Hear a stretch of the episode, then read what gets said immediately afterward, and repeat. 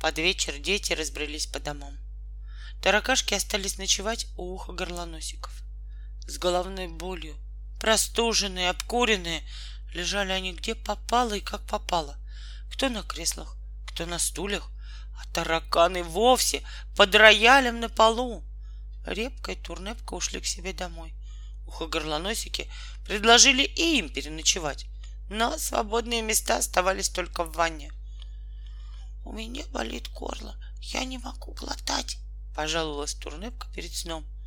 «А у меня болит голова. Что мы будем делать, если заболеем?» «Лечиться лекарствами». «Какими?» «Всякими». «Всякими нельзя. От всяких можно еще хуже заболеть». «Правда жаль, что Фантик не доктор». Турнепка тяжело вздохнула.